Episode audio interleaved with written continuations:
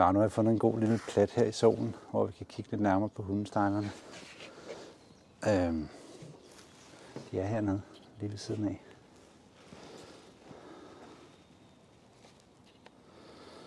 Se, svømmer rundt hernede.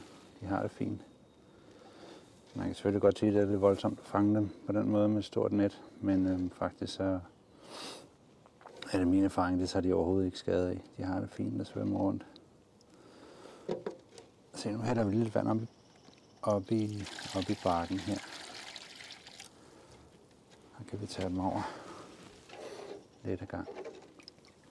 Så må vi se, om jeg kan filme dem. Måske tage dem op i hånden og filme dem, så man tydeligt kan se dem. Så. Den her lille hundestejle. Det er den, der hedder den trepikkede hundestejle. Det gør den, fordi den som regel har tre pigge på ryggen. Den kan også have to, og den kan også have fire, men det mest almindelige det er tre. Pigge på ryggen, det har man ude i havet, fordi man er bange for at blive spist.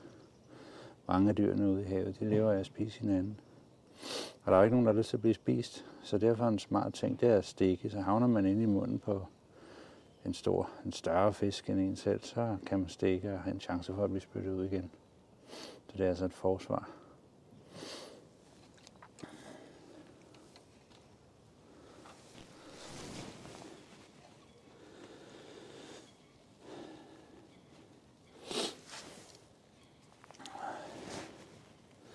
Det er den her lille hundstejle. Det er muligvis en han, muligvis en hund. Jeg kan faktisk ikke se forskel. Men der er faktisk en, et tidspunkt på, hvor man godt kan se forskel på han hundestejler og hun hundestejler. Og det er egentlig lige præcis nu, når det begynder at gyde. Altså hunderne lægger æg, og hannerne de lægger deres sæd ud over mælk og ovn, kalder man det. Sæd og æg, når det er fisk. Fordi når hunderne og hannerne, de skal til at lave unger, så skal han tiltrække hunden, og det gør han ved, at han får en rigtig, rigtig flot farve.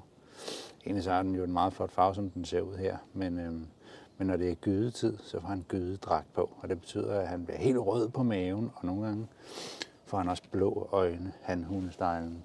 Så det her, det kan altså både være en hundhundestejle, og det kan også være en hanhundestejle, der ikke er klar til at gyde endnu.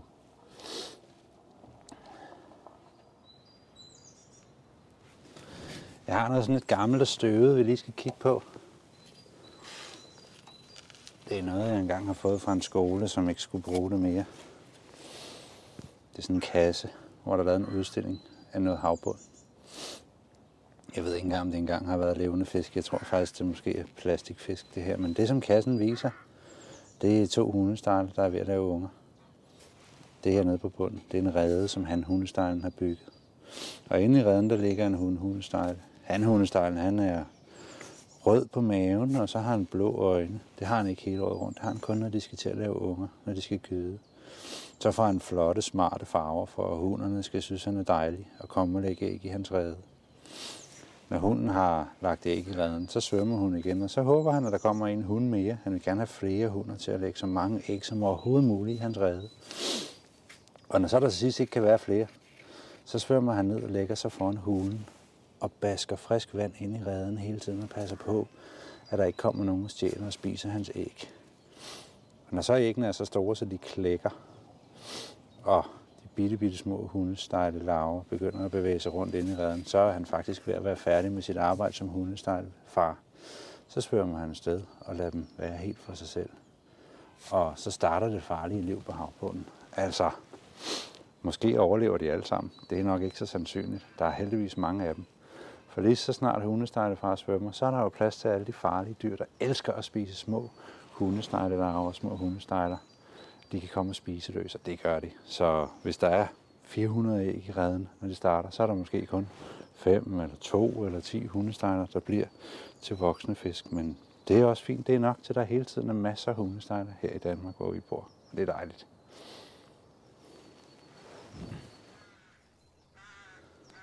En anden ting, som er ganske særligt ved hundestejlerne, det er, at de kan leve både i ferskvand og i saltvand.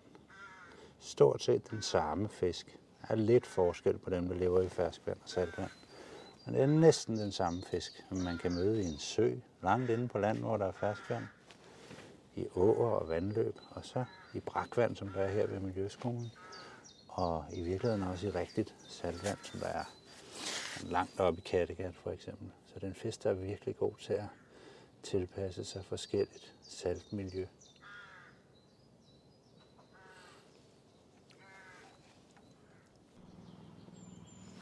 Han er territoriehævden, ham her hundestejlefar. Det kalder man det, når man passer rigtig godt på det område, man synes tilhører en selv. Så når han først har fået bygget sig en rede nede på havbunden, og er i gang med at lokke hunder ind, han bruger sin flotte røde mave og blå øjne, så er det altså hunderne, der er velkommen, men de andre, altså handfiskene, de er i den grad ikke velkomne.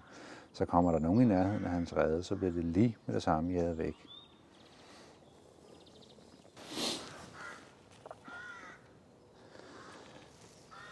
Nå, hvis nu man har været ude at fiske, og man har fanget en lille fisk og tænker, er det her mon en hundestejle?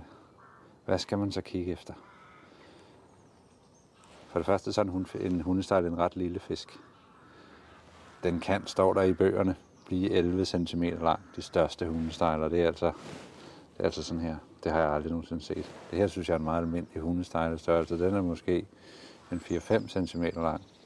Så er den sødt, fuldstændig lysende, skinnende sølvfarvet på maven på undersiden og mørk på oversiden.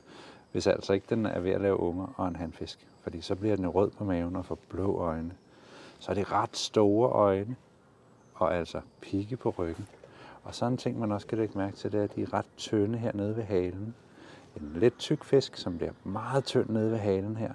Og så en stor, flot hale, som folder sig ud, når den kommer ned i vandet. Sådan en lille fisk, hvis man har fanget sådan en, så er det næsten helt sikkert en hundstejle. Den stikker.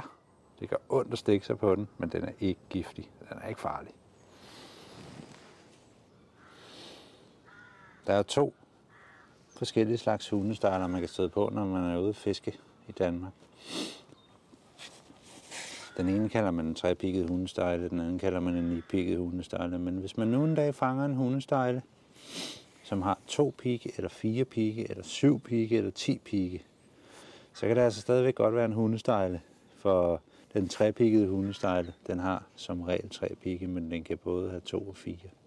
Og den nipikkede hundestejle, den kan altså have et eller andet sted mellem 7 og 11, tror jeg nok, der er pigge. Øhm, men det mest almindelige er 9 pigge. Så derfor kalder man dem de tre pikkede og de ni pikkede hundestejler.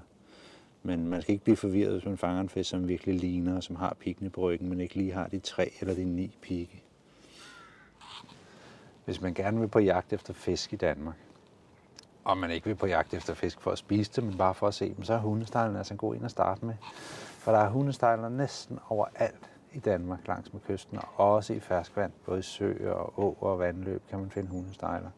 Og så kan hundestejlerne godt lide at svømme i stimer, det vil sige altså en flok med mange fisk i nærheden af hinanden og tæt på land. Og derfor er det nemt både for børn og voksne at komme i nærheden af at få fat på. Og den er altså ikke farlig for mennesker, selvom den har pigge. Det er kun et forsvar, hvis man havner i munden på en større fisk.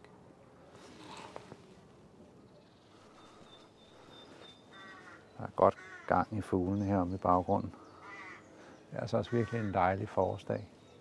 Så hvis man øh, spekulerer over sådan en lille bitte fisk, gammel man den egentlig kan blive, en hundestejle. Den er kønsmoden, det vil sige, at den kan lave unger, når den er et år gammel. Øh, og når den er 7-8 år gammel, så er det faktisk en el gammel hundestejle, som forhåbentlig har fået rigtig mange små hundestejle unger. Så kan den ikke leve længere. Der er jo ikke nogen, der mødte verdens ældste hundestejle, det kan ikke lade sig gøre. Men, men sådan cirka 7-8 år gammel, så er hundestejlerne rigtig, rigtig gamle.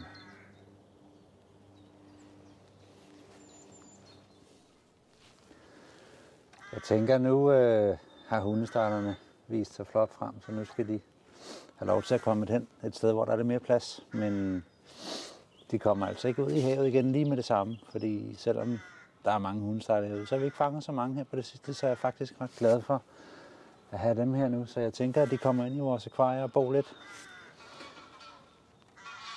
Og I kan lige komme med ind. Så prøver vi lige at gå ind i huset og sætte dem, og sætte dem op i akvarierne. Se hvad de siger til det. Der er lidt i forvejen. Jeg har allerede lidt hundestejler. Ah. godt gang i gæstene i baggrunden her.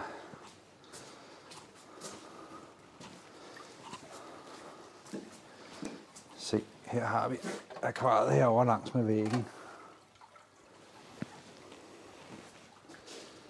Det er her hundestarterne normalt bor, når vi har hundestarter på Miljøskolen. Jeg kan lige prøve at se, om der er nogen allerede. Og der er lidt, svømmer lidt hundestarter rundt herinde bagved. Prøver vi at sætte de her friskfangede hundestarter op i akvariet og se, hvad det siger til det. Det kan vi sikkert godt lide. Sådan der. Jo. Og en sted med dig. Jeg tror bare, vi hælder hele bakken op i, faktisk. Sådan her, så kan de få lov til at svømme. Så, hundestejler. Så skal I bo her lidt. Men det er heller ikke så tosset, for her der bliver man ikke spist. Men når man er meget uheldig at blive fanget af en søstjerne.